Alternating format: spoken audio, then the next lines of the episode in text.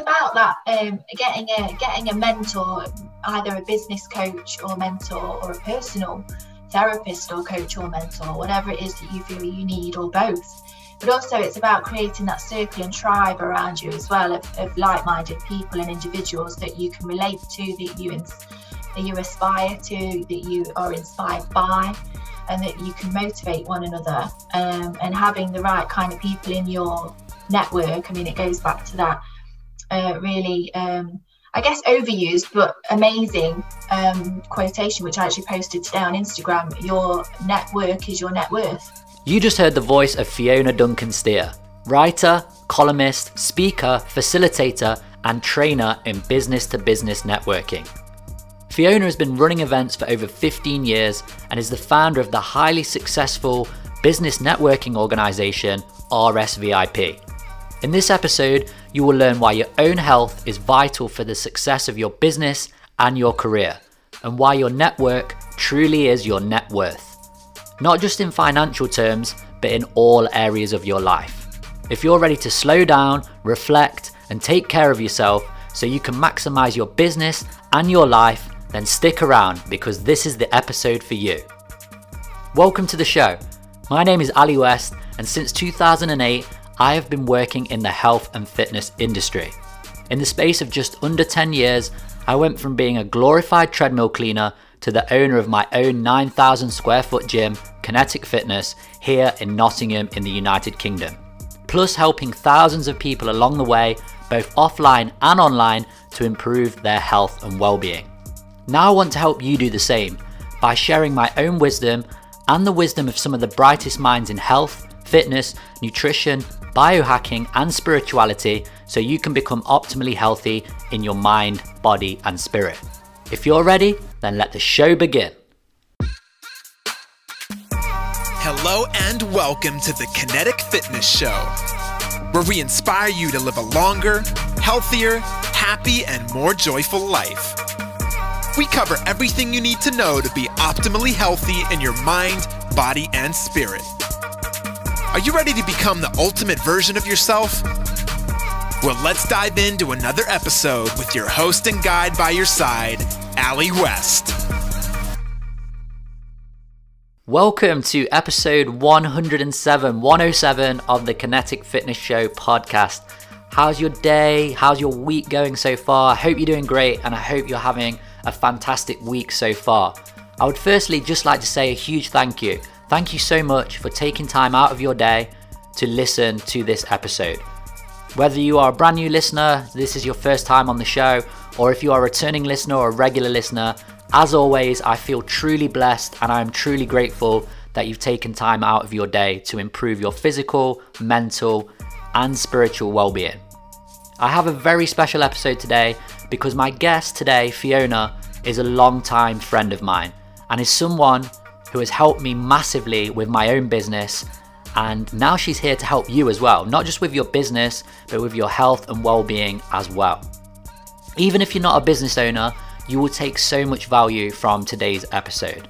But before I introduce Fiona, I just have a few announcements, and I would love for you to take the time to listen to them as they will help support this podcast, and in return, they will help you as well. If you do decide to skip over this part all the links are in the description or the show notes of this episode, so please do check them out. My first announcement is asking for your help and support. I have just launched a crowdfunding campaign for the Kinetic Fitness Show. This podcast is at the point where we need to take it to the next level. This means improved audio, visual, improved editing, hosting, marketing, and promotion of the podcast, as well as attracting amazing guests to appear on the show. All of this comes at a price, and off the back of the global pandemic, my business and my podcast has taken a hit. Cash flow has been reduced, making it increasingly difficult to reinvest and grow. I also lost a couple of potential sponsors for similar reasons. Therefore, I'm asking for your help and for your support so this podcast can reach and inspire even more people all around the globe.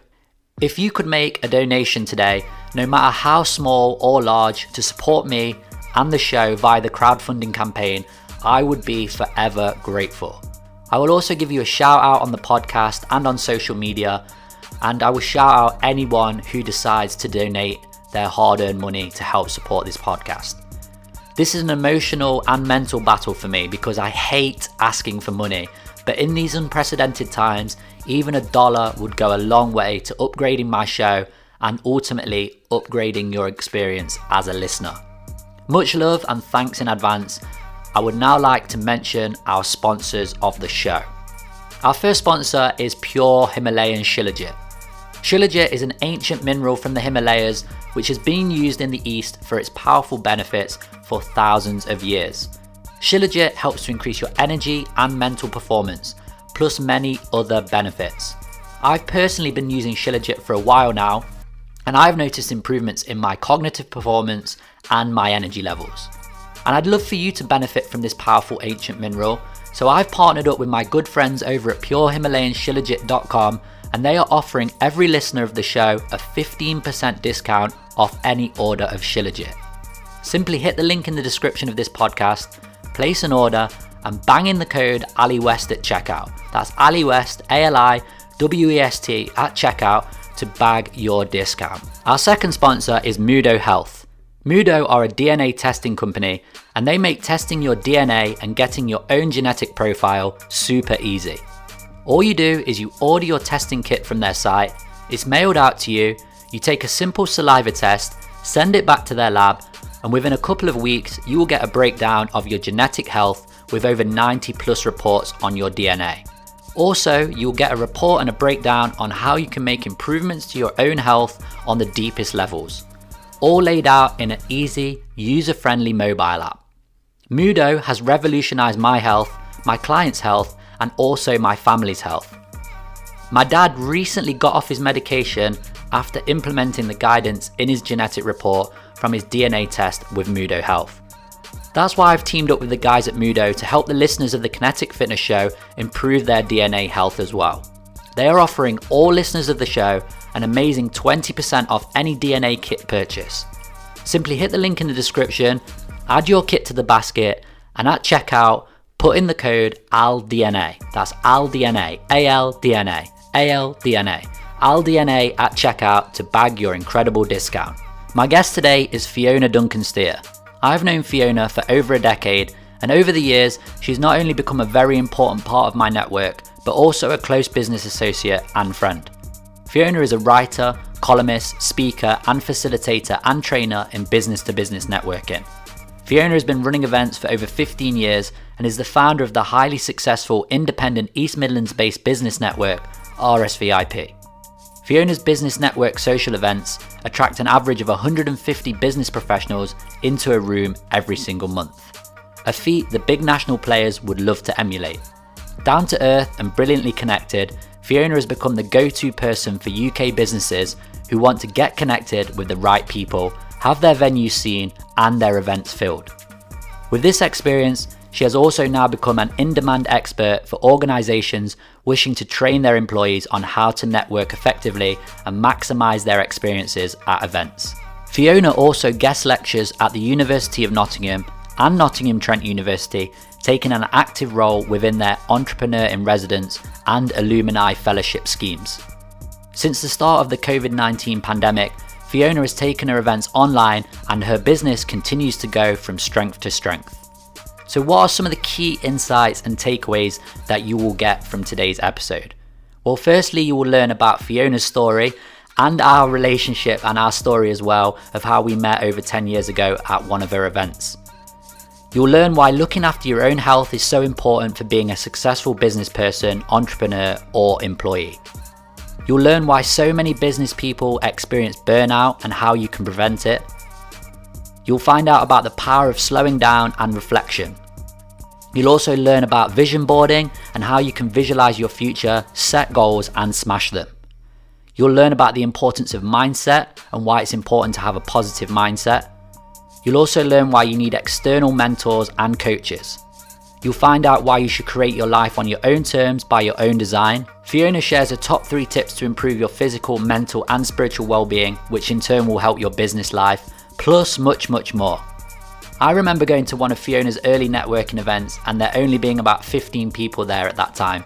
In 10 years, I've seen her business grow exponentially, gain hundreds of members, and diversify into other avenues such as coaching, writing, and public speaking.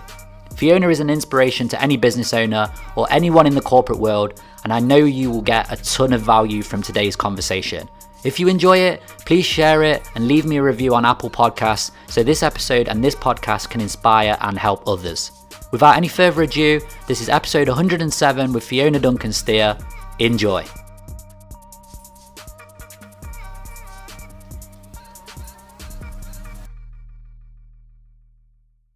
Hey Fiona, thanks for joining me on the podcast.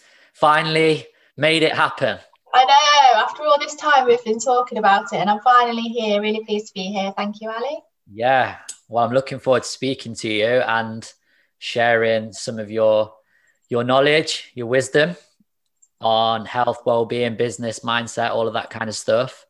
But I think before we do that, we'll give the listeners a bit of a context uh, to our relationship.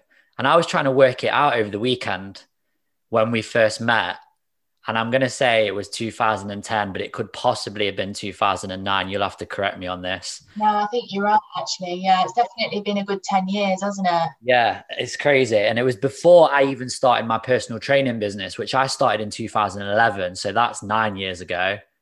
Exactly, because you were at the gym, weren't you? Was it Virgin? Yeah, I was at Virgin, and that's when we very first met. And then I remember coming to one of your events when I was just about to launch my PT business. Um, and yeah, that was that was the start of it, and we've known every, each other ever since. That's it. I know, and you are you are actually one of my most longest standing clients, and uh, I say clients, but members.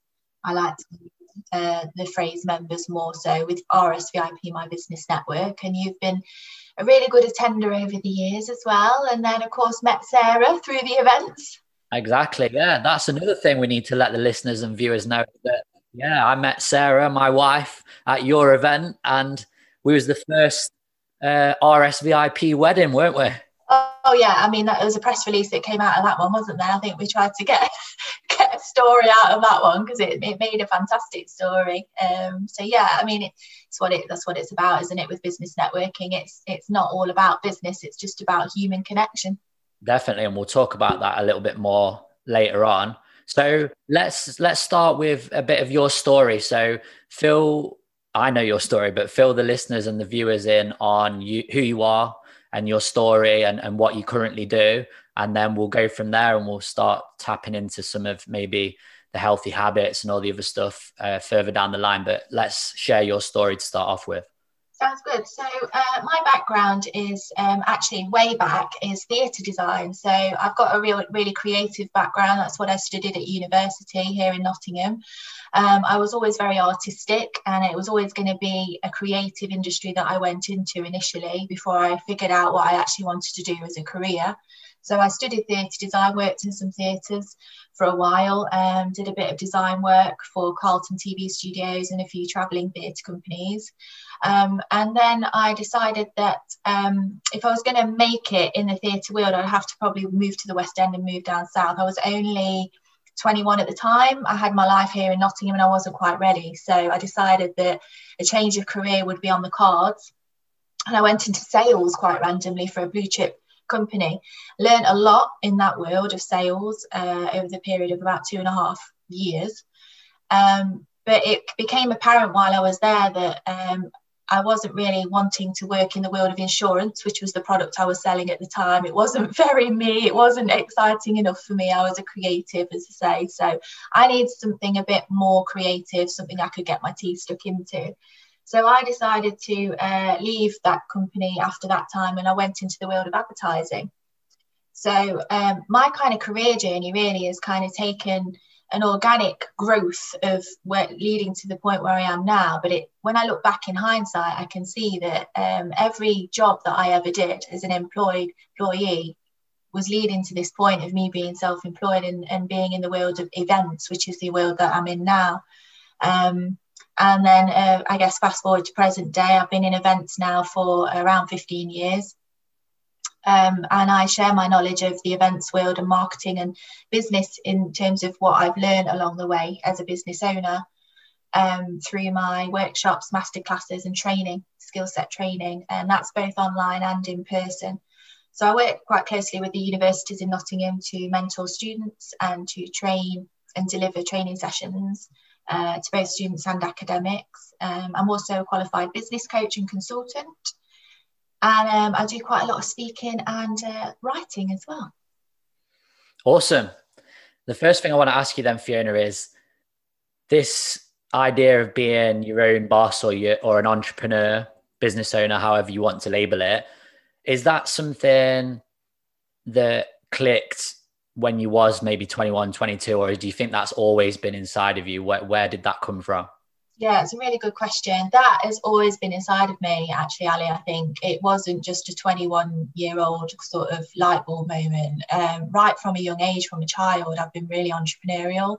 I think a lot of it stems from being brought up in a single parent family. My mum worked really hard uh, in a full-time job. She was actually in further education. She was actually one of um, this country's um, first or first and only, not first, but only um, female mechanics. And so she was working on heavy goods, goods vehicles from the age of 17. She had a, a, a, a um, driving license to drive heavy goods vehicles, and she was teaching motor vehicle mechanics. So she was a big inspiration to me from a young age, anyway um, bringing up two children on her own effectively. And it was a struggle from a young age. So we had to think outside of the box in terms of how to make ends meet every month because her wage didn't quite stretch you know, with her being on her own. So we would buy and sell things. We often spent a lot of time at car boot sales uh, from a young age. So from a young age, I actually learned the art of negotiation. Um, I was a bit of a Del Boy, if I'm honest with you. I kind of I kind of got quite, I got quite into the whole kind of bulk buying of things like uh, sweets and chocolate, and I'd bulk buy them from car boot sales and cigarette lighters, believe it or not, because it was supply and demand. A lot of people in my year smoked. And um, I'd sell them off, sell things off individually at a marked up price for profit. And I kind of learned the difference between kind of um, gross and net and profit and loss and all of that from a young age. And i love to negotiate. I mean i, I wouldn't be happy unless i got something at a bargain price. I never paid full price for anything. I still don't now. And um, you know i'm not afraid to kind of ask for a deal. And i think that kind of was in me from a young age. And then you know car boot sales. And then I, as a teenager because my mum was a mechanic we we went into kind of a loose business together buying and selling cars. So we, i would put up the money, mum would do them up, buy the parts, and we'd sell them and split the profit. Um, and I, at the same time, I was learning to drive as well. And I drive myself to the pub on a Friday night with mum in the passenger seat, and she drives the car back. so, uh, so yeah, I kind of, I've kind of got. I mean, that's just a couple of stories, but right from probably um, six or seven, I was making jewelry and selling it to friends and that kind of thing. So I was always quite entrepreneurial. So yeah, it definitely started from a young age, Ali. Yeah, it's interesting that how so many entrepreneurs and so many business owners start off buying and selling, or you could call it, I don't like the terminology, but you could call it hustling. And uh, I was exactly the same. I think my first business was buying water in bulk from Makro. Remember Makro? Yeah. yeah. For all of my listeners over in the States and Canada, Makro is like Costco. You guys would have Costco over there or whatever, or Walmart. So we used to go to Makro and I'd get my dad to buy loads of water. And then I'd go and resell the water at maybe like 50p more or 20p more than what, what we bought it for. That was my first one. And then car washing. Oh yes, yes. I used to do that, and then uh, there was something else. I did. Oh, selling cigarettes bizarrely at school, which is probably yeah. not aligned with what I do now. but I used to sell cigarettes, yeah, to the kids at school, and I used to make a killing off of that. So well, until my business together because I was selling the lighters. Oh yeah, yeah, exactly. Until my mum found the box of cig- cigarettes um, stuffed behind my bed or something, and she thought I was smoking, and I wasn't. I was just selling them, but she didn't believe me. But yeah, but the but selling and buying, it's it's the way that a lot of us kind of start off and learn, and I think you do have that flame inside you, don't you? You you you you kind of know you've either got it or you haven't. That you're going to be your own boss and your own uh, and your own business owner from a, from a young age. I think yeah i think it's inevitable that i was going to be and sounds like the same for you and and many people in business that i know now say the same thing like you say it's you know sir alan sugar he um I mean, he always says that he started off on the markets, didn't he, and buying, buying and selling. And so when you watch shows like The Apprentice, for example, and he always kind of warms to those that are quite good at selling and buying and selling on the markets in the task, because I think it reminds me of him of a younger him version of himself. Um, so yeah, I think I think uh, it was definitely I was definitely destined to be self-employed and to own my own business one day. That's for sure.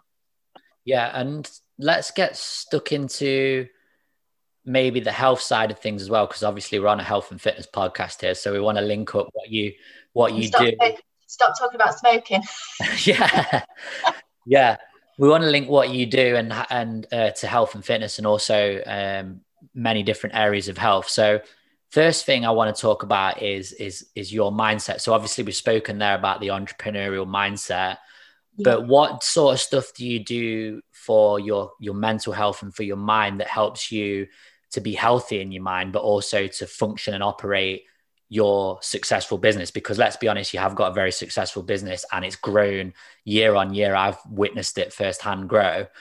So, what have you done with the mental aspect of well being to allow this to come to fruition and allow you to be healthy as well? Yeah. So, I mean, mindset for me is huge. And I think um, if it's not with you in your business, it should be a massive element to it because it's the foundation of everything isn't it it's if you're you are your business you know no matter how big or small your business is if you um, started that business and you want to remain included in that business and have um, have a say in what goes on and and and and be known for the brand that you're running or or, operating, I think it's very important to always be the best version of yourself wherever possible, whenever you're in the public domain, whether that's face to face or online or whatever. And so, how do you achieve that? Well, you can't possibly be the best person of yourself all the time. So, it's about understanding that, I think, initially, and, and uh, knowing your limits and also finding that equal balance between work and work life you know. I've kind of had to learn the hard way over the years and i think a lot of people have where they start out in business and it's really difficult to say no to anything. It's that whole big big word no isn't it? And i think i always used to take every opportunity because i didn't want to miss an opportunity so i'd say yes to everything which is a really positive way to be but at the same time i was think i was stretching myself far too thinly and i found myself kind of um, getting to a breaking point really and burning the candle at both ends if you like and feeling like my life was very much imbalanced. Um, i wasn't sleeping very well. I was anxious um, quite stressed out a lot of the time. And I've, i had when i sort of stopped and reflected i realized i wasn't really enjoying it as well which is a huge deal because when you're in business and you start your own business you know one of the massive positivities of having your own business is to do what you actually love and enjoy doing so when you realize that, you know, actually I'm not really enjoying this because I'm really exhausted all the time, that's when you some something's got to change. And so um, quite early on in my business, um, I realized this. Um, and as I say, I learned the hard way, and I, I decided from then on that I was going to change things and that I needed to introduce more of a work life balance. And so to do that, you know i've had to focus on myself and um, i've had to really kind of look within and look at what i need as a human as a person in order to top myself up to keep my energy levels at the right level um, and to keep my positivity there and to um, if i feel like my mojo's you know dropping um, it's about recognizing that as well because a lot of it's to do with self-awareness you know it's about actually okay recognizing when your energy levels are low and when you need to uh, lift up your mojo again or do something that makes you happy and makes brings you back to you again. Um, so it's about the self-awareness and recognizing but then then it's also actually knowing what to do in order to to get yourself topped up again. Um, and it's again taken me quite a few years to I think figure that out but now I've got into a really good routine over recent years of um, introducing things like meditation into my life. Um, I try and meditate usually five days a week, Monday to Friday. I don't tend to do it at weekends, but and I like to do it first thing in the morning when I wake up. So I'd usually do it before I even get out of bed. So it's the first thing that I do when I'm in bed. Um, and it kind of sets me up for the day and it kind of inspires me to kind of get going. And then I'll whip the covers off and I'll be like, right, let's start the day. And I do say that to myself out loud as well. Um, I mean, talking about morning routines, I tend to always have to make my bed. I did a post about this on Twitter the other day. um, about how physically, I don't know what it is about making your bed physically once you get out of it so it's tidy again. But it, it kind of sets me up for the day and knowing that, right, okay, I've had a good night's sleep, I'm making my bed, and now I'm starting the day um, and seeing what the day will bring. Obviously, a nice cup of tea. I'm not a coffee person. I'm not really a tea person either in terms of milk, I don't drink milk, but so I'm a herbal and fruit tea. I'm quite healthy in that sense. So I like to start the day with maybe a green tea or something that'll energize me. Um, but yeah, mindfulness as well. Practicing mindfulness is a huge deal um, and a huge thing for me in terms of being mindful and in the present. So it's actually and and what links with that, and I'm sure you know, and I know that this is what you do as well, Ali, in a massive way. It's gratitude, practicing gratitude and being grateful for the things that you have in your life um, and practice and sort of kind of reflecting on things every so often just allowing yourself those times to stop so that you can reflect on your achievements. Um, because I always think, you know, if I always say in my training sessions, you know, reflect on your past achievements in order to fuel future ones, because um, it's really difficult to kind of well, it's really easy actually to, to forget all the accomplishments that you have achieved over the years because we're all in this rat race together and we're all always in one big rush, aren't we? And it's quite easy to, you know, actually forget all of the great things that you've done. And as a business owner, you don't always have a boss to pat you on the back and go, well done on that this week, you've done great. You have to do it yourself. So all of these things that I'm speaking about have kind of helped me personally in slowing down and finding that balance. Yeah, that's amazing. There's many things that we could touch on there. The first one is I want to go right back to the start of that last piece that you just said when you said about like many people are just going a million miles an hour and they don't really take that time. Why do you think that is? Why do you think so many business owners sometimes have to experience a breakdown or burnout before they make some changes to to look look after themselves. Because i i'm the same as you. I ultimately believe that if you look after yourself and look after your own well-being on all fronts first then you're going to be able to perform better in your in your business in your job which will then go on to your customers or suppliers or whoever.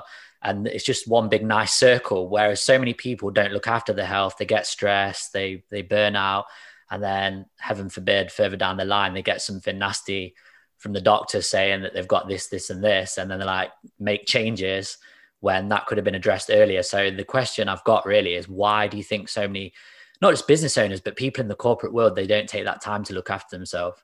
Know I think it is. I think it's a number of things. It's just not one thing. I think one of the one of the things is is lack of self awareness, like I spoke about. I think it's not even being aware of the fact that you're working so hard. You're almost in this bubble of okay routine I get up, I do this, I do X, Y, and Z. And by this point, I needed to have done this and I needed to have achieved this. And I've got to get this done by this day. And, you know, and it's kind of you're in your bubble, you're in your world as such, and you're not, you almost need to have that out of body experience to, to look at yourself from above and go, flipping heck, like you're working like the clappers. You know, you need to slow down because if you don't, you know this is going to have a massive effect on your mental health. So you almost need like that it's like that angel on your shoulder isn't it talking to you but you don't have that. So the only thing you do have is yourself to say that to. So it's about finding having that self-awareness to go right be your own best mentor unless you've got somebody who can be a mentor for you and actually keep their eye on you you've got to be your own best mentor in business. So it's about kind of the self-awareness of it and i think that's why people kind of do get to breaking point because they're not very self-aware. They don't even realize they don't notice before until it's too late. But i also think it's this work ethic that we have in in britain in england especially where we uh, work it's like um, we have to work hard we have to be part of the rat race you know and if we're not we're lazy. We're deemed to be lazy. We're not hard workers. We you know it's like a badge of honor to be busy all the time isn't it? And actually that's not a good thing to be busy you know. I speak about this a lot as well when i talk about conversations in networking and you know my industry. And one of the big massive questions that you get asked when you're networking all the time is oh how's work? Are you busy? And naturally you default to the response of yeah really busy you don't even think about it before you respond. And I used to be guilty of this as well, not now because I know better, but before when I was new in business, I would naturally de- default to that response. Oh yeah, really busy, because it's like a badge of honor. If if you're if you say anything other than that, then you're deemed a failure because oh no, I've not been that busy this week. So people are going to think that uh, you know I'm not doing very well, and it's this whole judgy thing of people. You're worried about what people think, and I think that's a huge part of our culture in this country that people are also worried about what other people think. It's like your PR and your marketing. It's almost like PR Armageddon if you're not busy or they're not doing very well. Or it's kind of this thing of badge of honor, I've got to be busy all the time because it's almost like you're trying to convince yourself, you know, uh, if I'm not busy, I'm a failing. So it's almost like you're being judgmental towards yourself as well. And it's, I think, massive part of um, taking care of your mental health is about being kind to yourself as well. So that links to self awareness. It's about, okay, right, I'm struggling a bit this week. I'm feeling a bit low in energy. I'm tired. I'm not feeling my best. I don't actually feel like working today. If I don't work today, or if I want to take the afternoon off, I'm not going to give my hard myself a hard time over it. I'm just going to do it. I'm not going to feel guilty about it. Yeah. Which is difficult to do. I mean, that's that's a practice in itself people have to to to learn to do that. And i'm i've been guilty of that as, as i suppose maybe you have is you sometimes like say feel guilty. Oh i'm not i've not done this today. I've not done that. But that's where the gratitude is so important because you can say right okay yes i might not have done this that was on my to-do list but i've done x y and z. And then that makes you feel better and that makes you more grounded. But yeah it's easy to get caught in that trap of of trying to strive and achieve and chase. Whereas you said early on in this podcast about being in the present and being grounded in the now, then the past doesn't matter and the future doesn't matter because you're you're in the moment. So yeah, I just wanted to point that out. What are some of the other things that you've done then in terms of you of your well being to help the to get on the on the straight and narrow, so to speak, rather than being burnt out or here, there, and everywhere. What what other stuff have you done? Have you changed like your exercise or your nutrition? Have you worked on those areas? Are they something that you take keen interest in? Yeah, I mean, I've never been a massive fan. I'm swearing at you now, Ali, but I've never been a massive fan of exercise. It's never come naturally to me. Um, but I know I have to do it. And, you know, when I was younger, I mean, I'm 38 now, but when I was younger, I used to uh, be a lot more active as you are when you're younger. Um, at school, I was always, you know, top in the cross country and I was a great runner, a sprinter, and PE and all that. And PE was one of my favourite subjects. But as I've got older, uh, less interested, as, as to say, in exercise and more kind of, I guess, my priorities have changed and and work, you know, that whole work thing has taken over, um, as it often does when you're self-employed.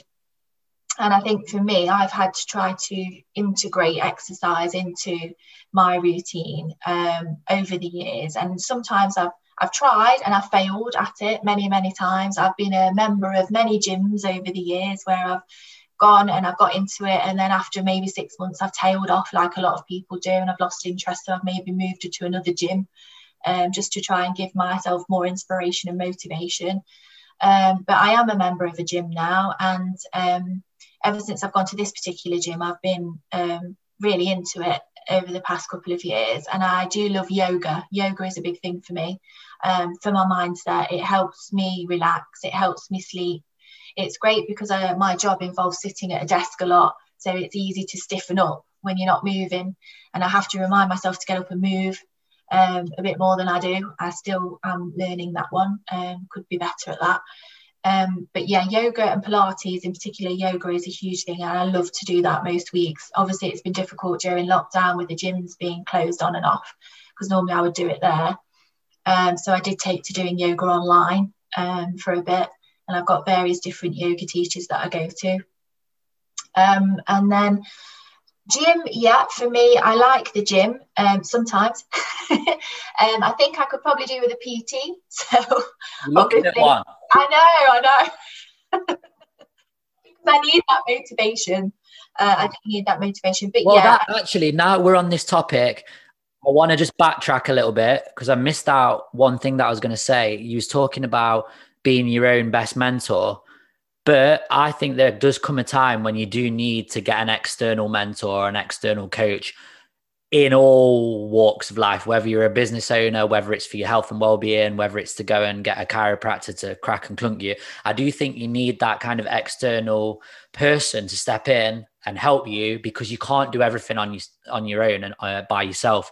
And I think this is a big issue that a lot of business owners have. They're spinning so many plates and they're trying to be here, there, everywhere, and do every single job and every single facet in that particular business that they're running and they're scared sometimes to to ask for help, get help, or even to delegate. But I was I was similar to you. I learned early on that you can't do it all on your, on your own by yourself, and you can't not have a bit of a team around you to help support you because otherwise you're just going to get burnt out and you, you're not going to be as as successful whatever success is for you if you're if you're trying to do everything. So I think it is important to get a coach and a mentor. And I know when I've personally had coaching, it's helped me go upwards for sure.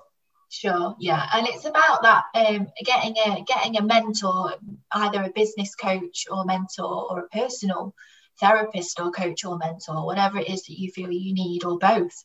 But also, it's about creating that circle and tribe around you as well of, of like-minded people and individuals that you can relate to, that you ins- you aspire to, that you are inspired by, and that you can motivate one another. Um, and having the right kind of people in your network, I mean, it goes back to that uh, really, um, I guess, overused but amazing um, quotation, which I actually posted today on Instagram your network is your net worth.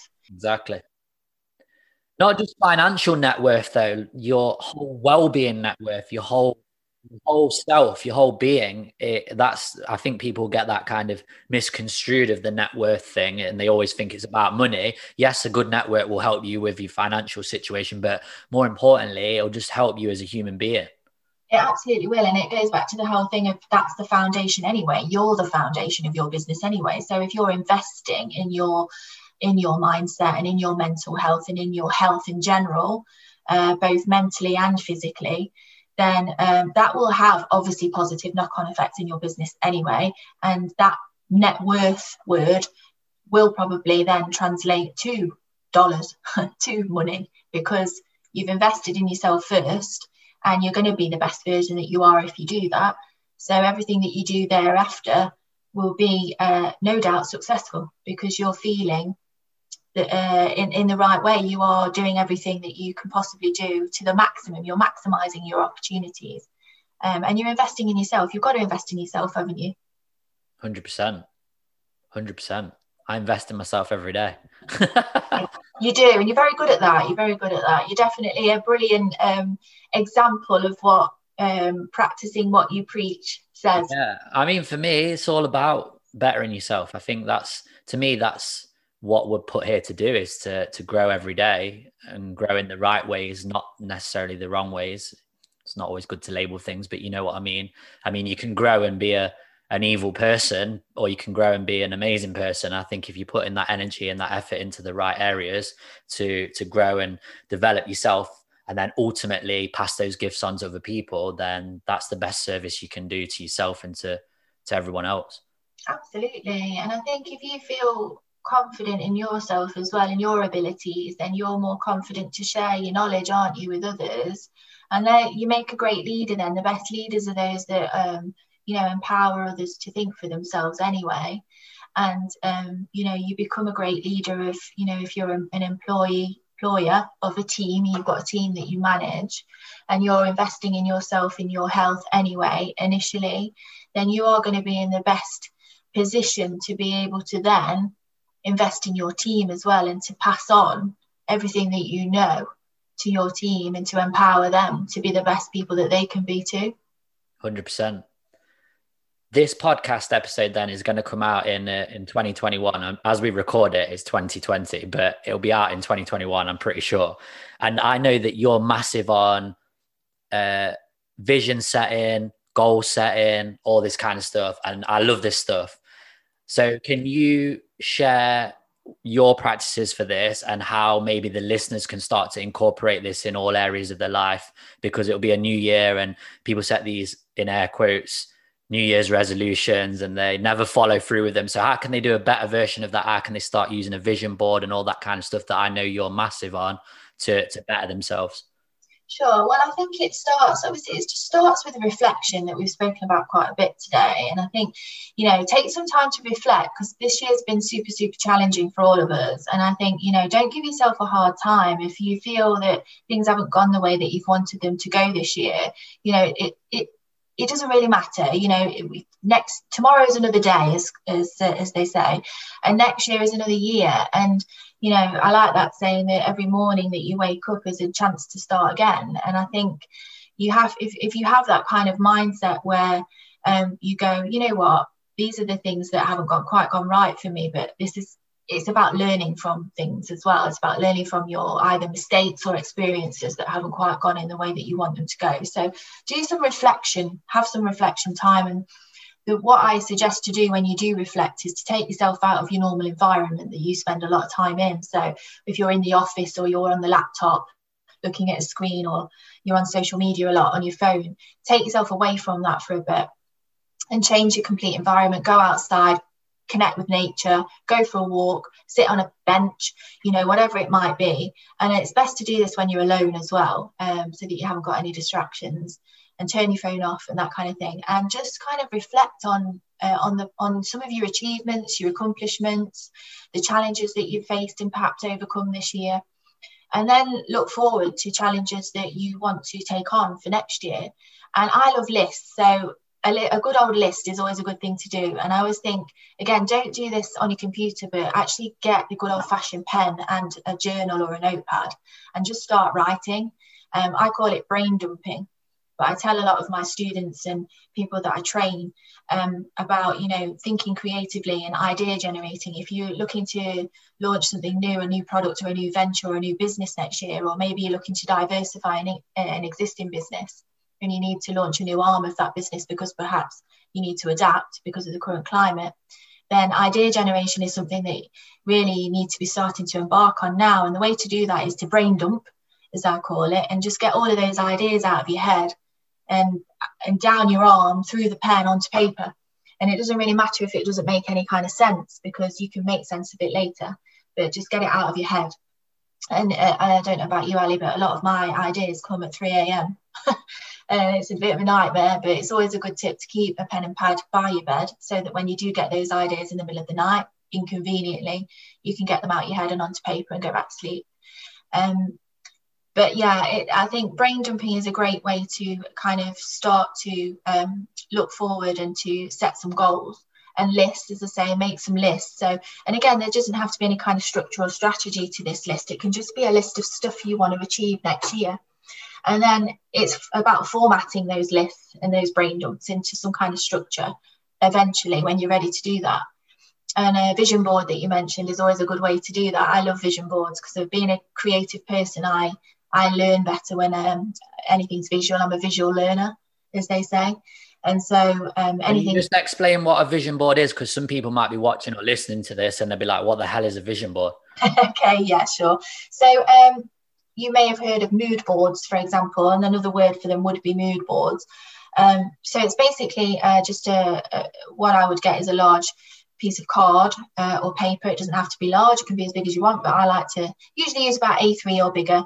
And it's basically uh, the concept is to um, basically cut and stick images of things that you want to achieve so a vision board is basically a visualization of any of your visions and goals that you want to achieve in the future.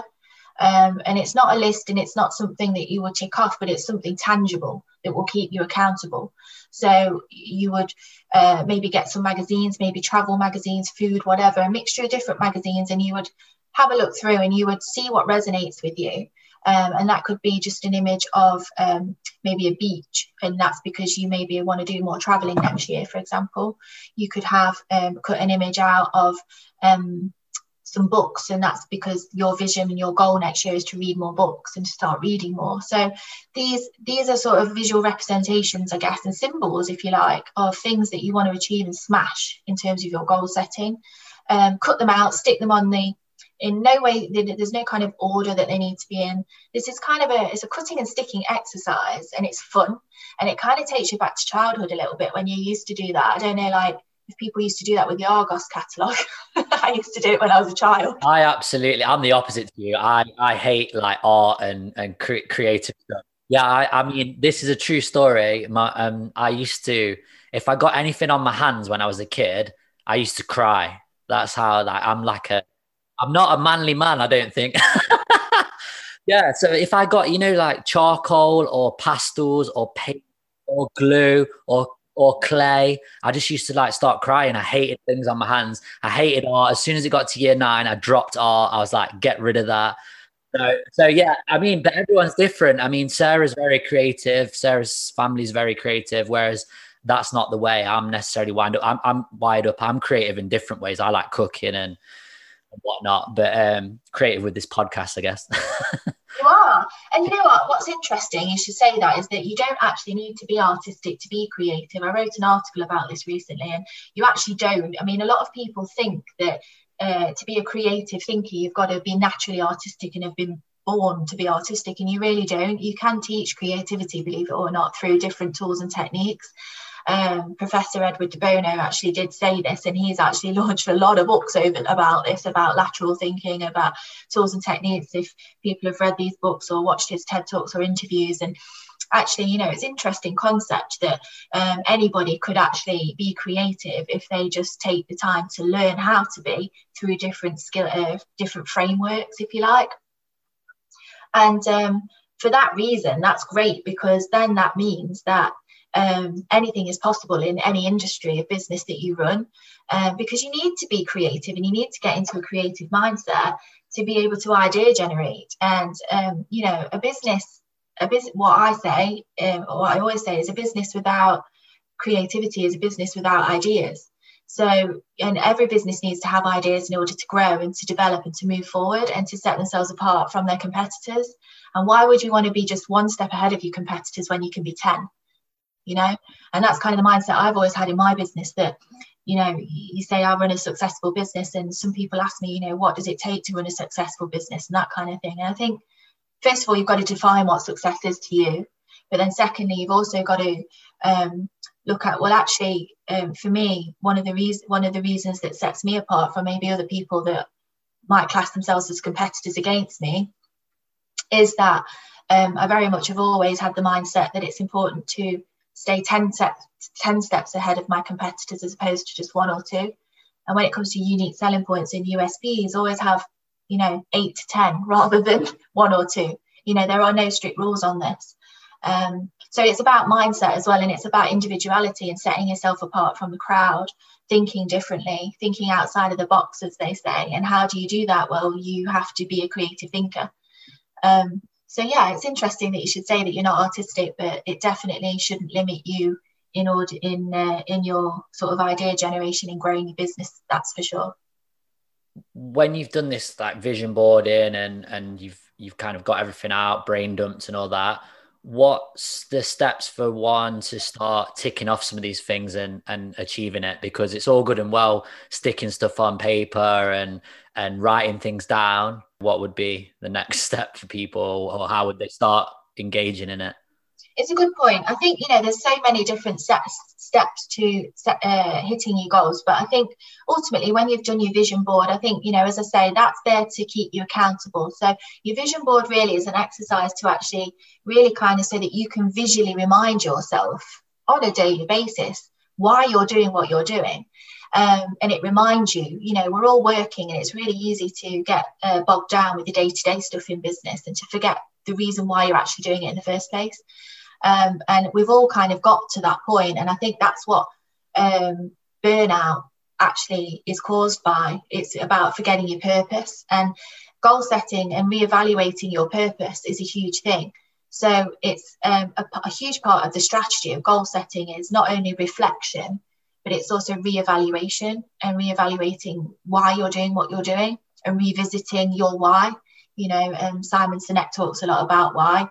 Um, and I remember when I first started in business, his TED talk was one of the first I ever watched, and I was super inspired by it, and I never forgot it since. And I kind of do all my marketing around the story of why um, and why I do what I do. And I think um, you've got to. It's easy to forget that, as I say, and you've got to keep revisiting your purpose um, throughout. But I think in terms of strategy, you've got to have some form of strategy in place rather than sort of floating along organically in the world of business, hoping that you know you tick off things on your list and one day you'll get round to this or the other.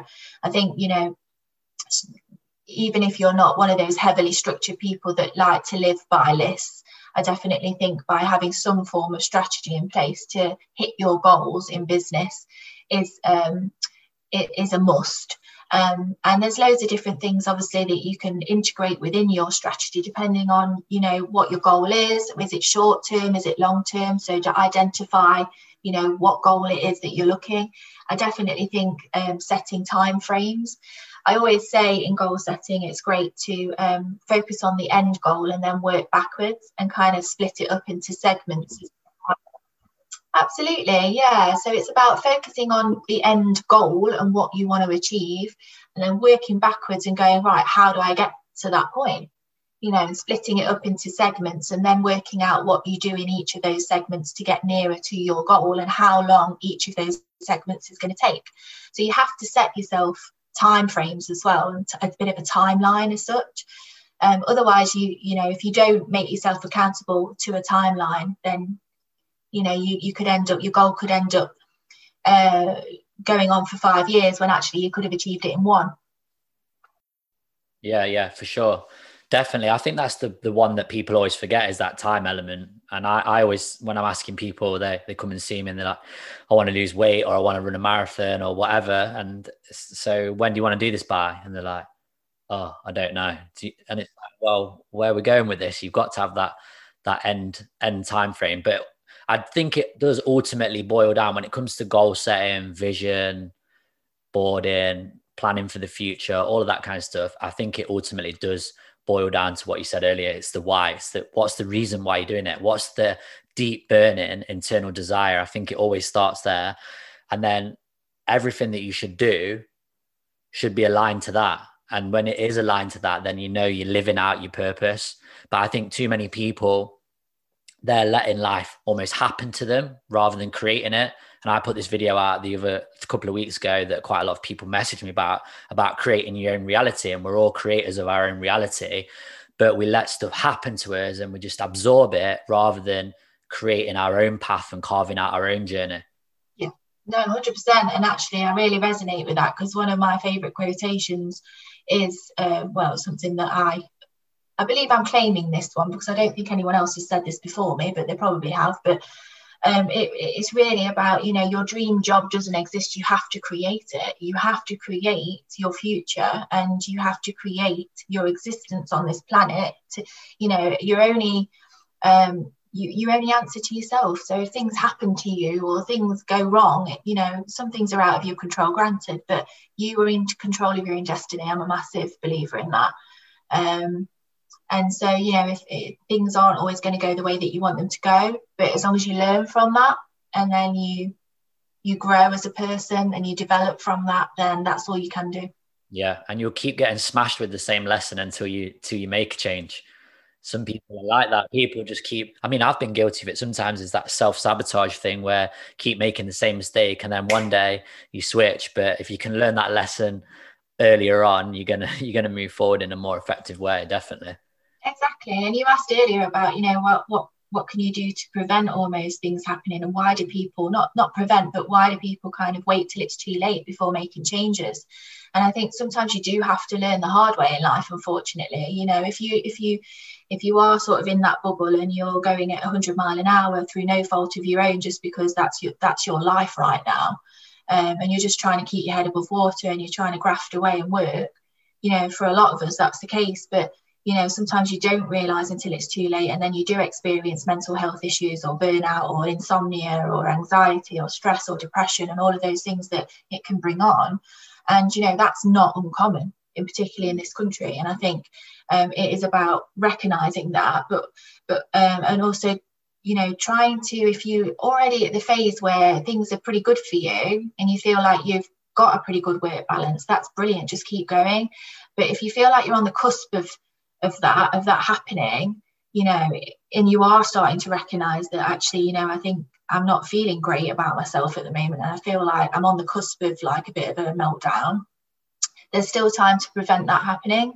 Um, and it's about just kind of tapping into the tools and things that think examples that we've spoken about today Ali that you can take on board and you can just try just give it a go like meditation for example is not for everyone um you know maybe yoga's not for everyone but there is something for everyone. And so it's about finding what is your thing that helps you to escape find that escapism to find that peace um, and to help you calm find that calmness in your life and to help you know to help you um, basically find that work life balance. Um, and there is something for everyone out there. It's just discovering it and finding it really definitely and also doing the stuff that brings you your own joy and happiness i mean it's there's too much of this you should be in this position or you should do that or you should have x in the bank or drive whatever car and it's all to me, it's just it doesn't mean anything. It's pointless stuff. You've got to do stuff that makes your heart sing and what makes you deeply internally happy. And if that's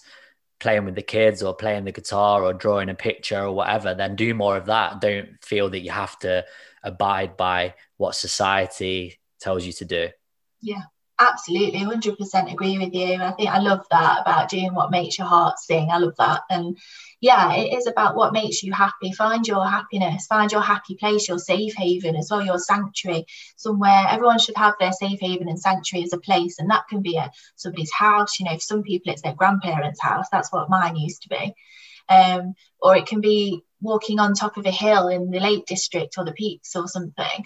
But wherever that happy place is, everybody should have that. So that if you start to feel like you're um, not in a good place, that you can go to that sanctuary or safe haven, that place that you've created in your mind. And that could just be a garden or a woods or something.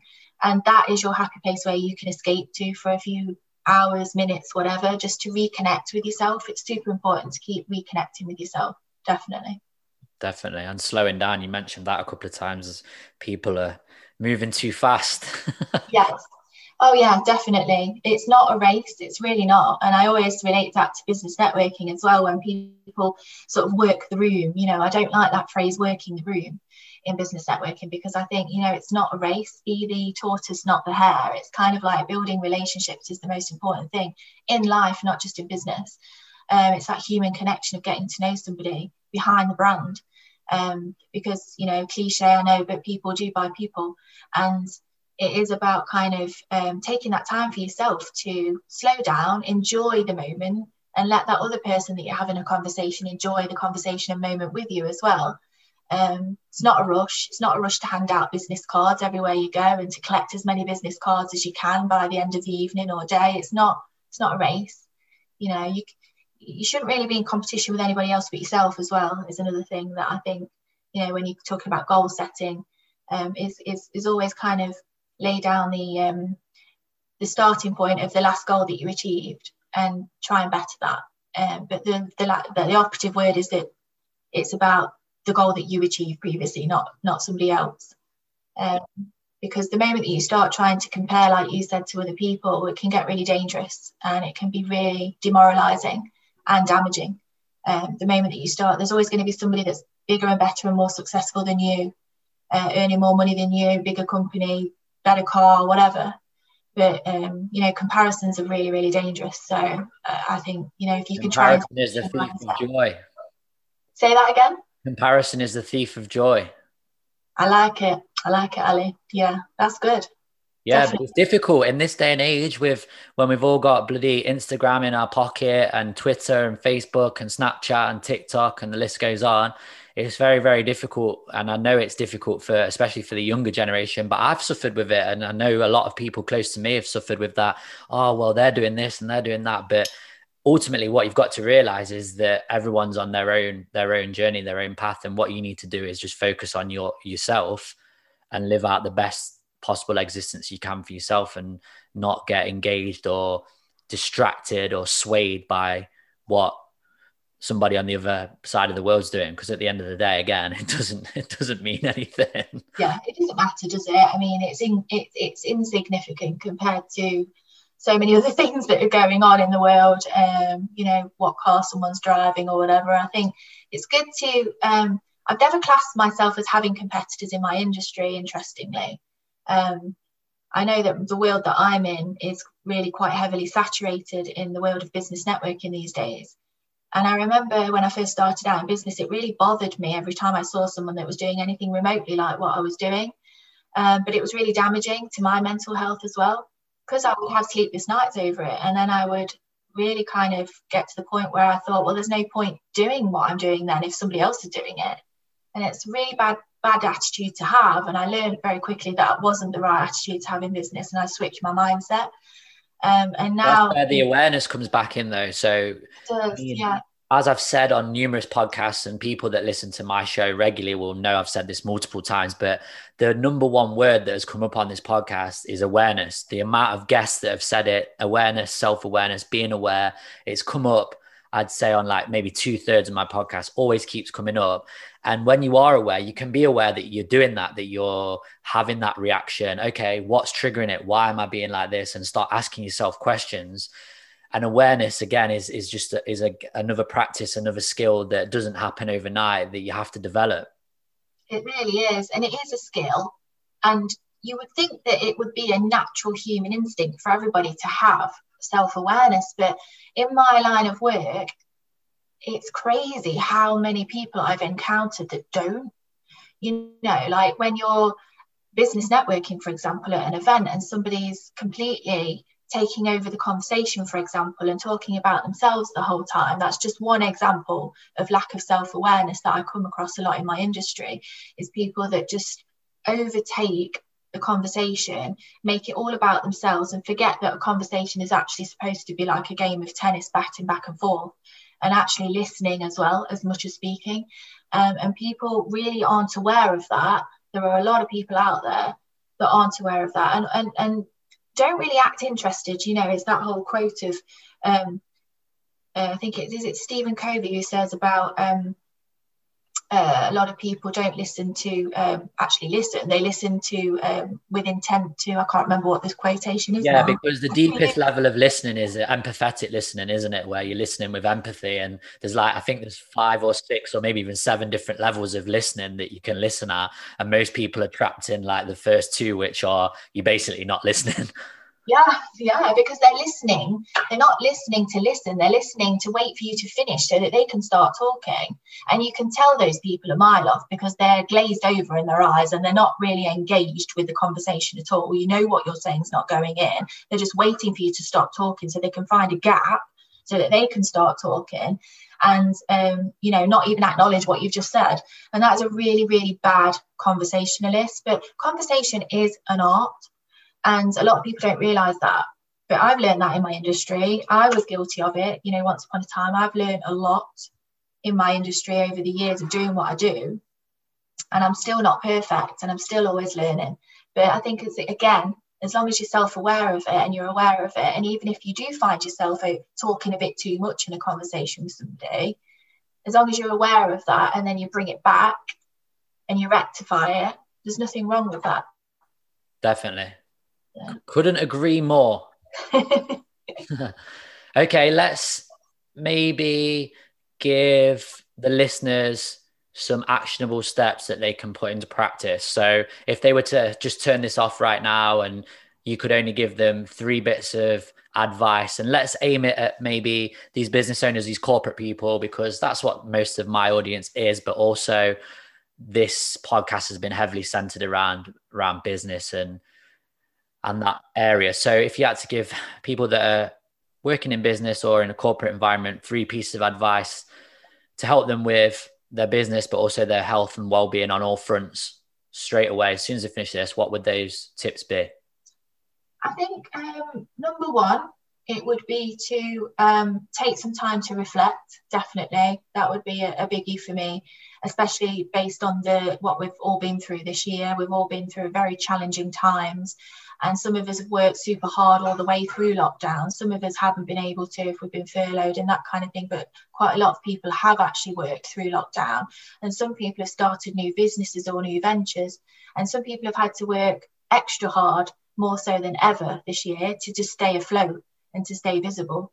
So, you know, I take my hat off to anybody that's done that. And I think, you know, um, the best thing that you could do right now as we approach the end of this year and coming into a new year is to just take that time to reflect on all the things that you have achieved, all the positives that have come out of this year, and to switch your mindset from maybe the negative, if it has been in that way for a while, into thinking and making even a list of the positive things that have come out of 2020 because I guarantee there'll be at least one positive that's come out of this year for all of you if you really take time to sit and think and reflect. So that's my number one. Um, I think number two is to um, start some goal setting. Um, definitely, I think uh, that's always a good distraction from things that aren't great in your life. If you're going through a challenging time, it's always great to start looking forward and looking to the future and thinking positively about okay things haven't worked out great this year for me or this hasn't happened the way i wanted it to happen. However you know this is what i'm going to set myself for next year. So start doing some goal setting. And the one thing that you could do there is to create a vision board like we've spoken about. Do some brain dumping and get all the things out of your head onto a piece of paper through the pen onto the paper um, and start making some lists. Lists are always great, and there doesn't need to be any kind of necessary strategy to it. It's just a case of just start, just making a start. Don't give yourself too much of a hard time, but just make a start on your goal setting journey. And then number three, we spoke about mentors and how um, you know being self-aware and making sure that you are your own best mentor in the sense that you are aware of your uh, feelings and your emotions and how you're feeling at that point. So being a bit more mindful and in the present. But how do you do that if you're not really used to doing it? It's quite difficult. So I would always say, um, getting it, like you quite rightly advised, um, Ali, an external mentor, if you haven't already got somebody who can help you to guide you through perhaps your goal setting journey for next year. Um, or to give you some advice on where to go next if you're feeling like you're in a bit of a rut and you need a bit of a boost, uh, whether it's personally or in, or in business, then getting a business coach or a mentor is definitely a great thing to do. Um, and if you're unable to do that, maybe through financial reasons or whatever, then the next best thing you can do is just focus on building your circle and your network around you. And that can be through um, friends or people that inspire you, motivate you, and you, you aspire to be like, connect with people through LinkedIn and start having conversations with people, keep talking. And um, also, you can, um, there's loads of online events that are happening at the moment, obviously at a distance. So get yourself booked onto a few online networking events and keep connected that way. Build some relationships with new people, new connections, because you never know what you're going to get from that. And you might end up finding your mentor or your coach from that. And if not a mentor or a coach, definitely somebody that you would want in your circle to keep close to you. Because you never know what strategic partnerships and collaborations can come out of it in the future as well. So, yeah. Excellent three tips. And I just want to say as well about mentors, they don't have to be people that you're directly in contact with in, in person. I mean, because I'd I'd call some people that I listen to on podcasts and books that I read mentors, and I've never met them and I probably never will meet them. So you can have multiple mentors and you can have multiple coaches, and you don't all, I mean, coaching is a bit different, but with a mentor, you don't always have to know them directly. Yeah, it's a really good point. Definitely. Yeah, I agree. Keep reading, keep going, watching webinars, TEDx talks. yeah, I mean, that's the thing. There's so, much stuff now. I mean, there is information overload to some extent, but there's loads of great podcasts. Like you're listening to one now. There's videos out there. There's good content that you can engross yourself in and just really learn from without paying a single penny. There's so much free information that you, that you can get, but just make sure that you're, you're choosing choosing the right ones that relate to to your why. I think so.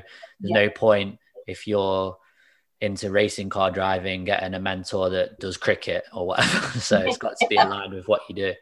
Yeah.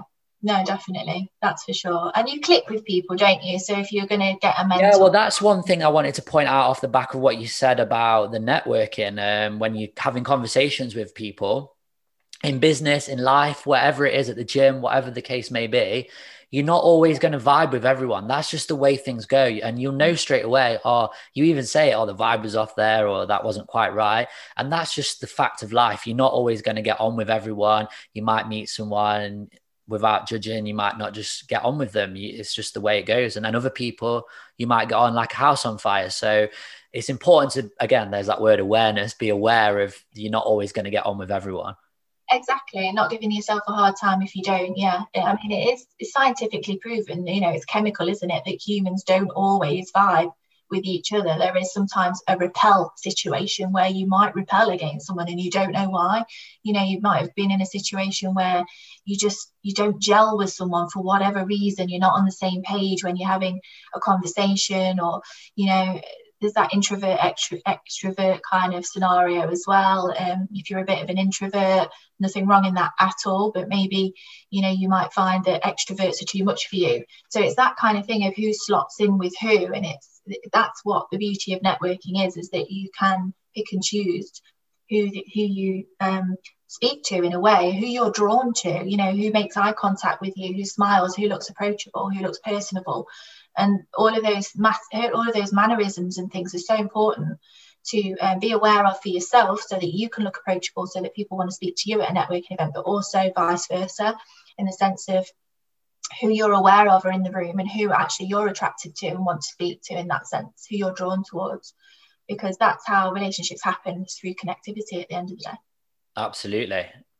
What is it? The the strength of your relationships is equals how happy you're going to be that's the most viewed TED talk and the longest study ever done on human happiness is on relationships. It's the strength of your relationships equals your happiness. Yeah. Yeah, yeah, definitely.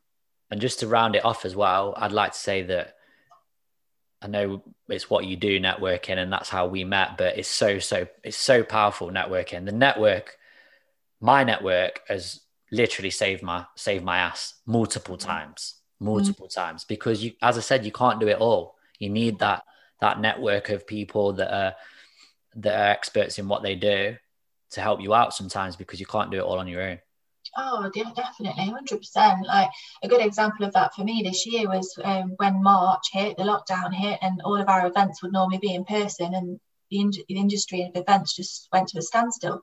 And I had to act quickly and go into survival mode and figure out what I was going to do. And you know, I decided I'd have to take my events online. The format would have to change somewhat.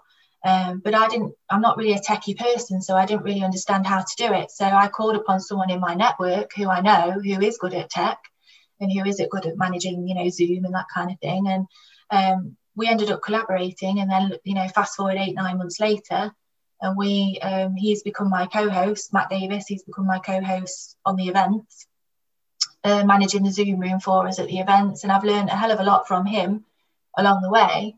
Um, and you know, a nice, beautiful kind of relationship has been formed from that in business. Um, and so, you know, I think sometimes you just got to take the leap when something happens, and you shouldn't be afraid to ask for help.